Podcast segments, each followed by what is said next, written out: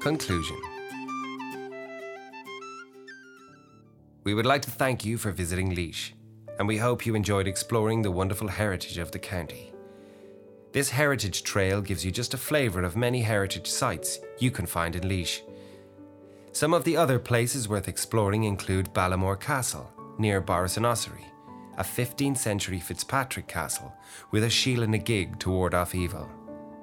This castle has been fully restored and is open to the public.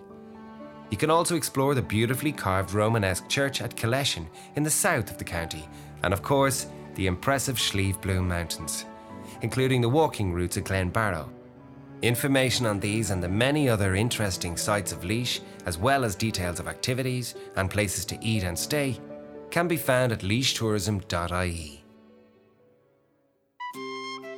This guide was produced by Abarta Audio Guides in conjunction with Laois Tourism and Laois County Council, and with the support of Laois Partnership.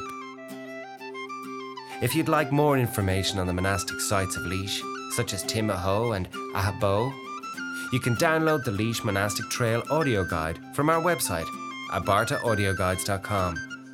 On the same website, you will also find our audio guides to some of the towns of Laois, like Abbeyleix, Portarlington, and Portlaoise.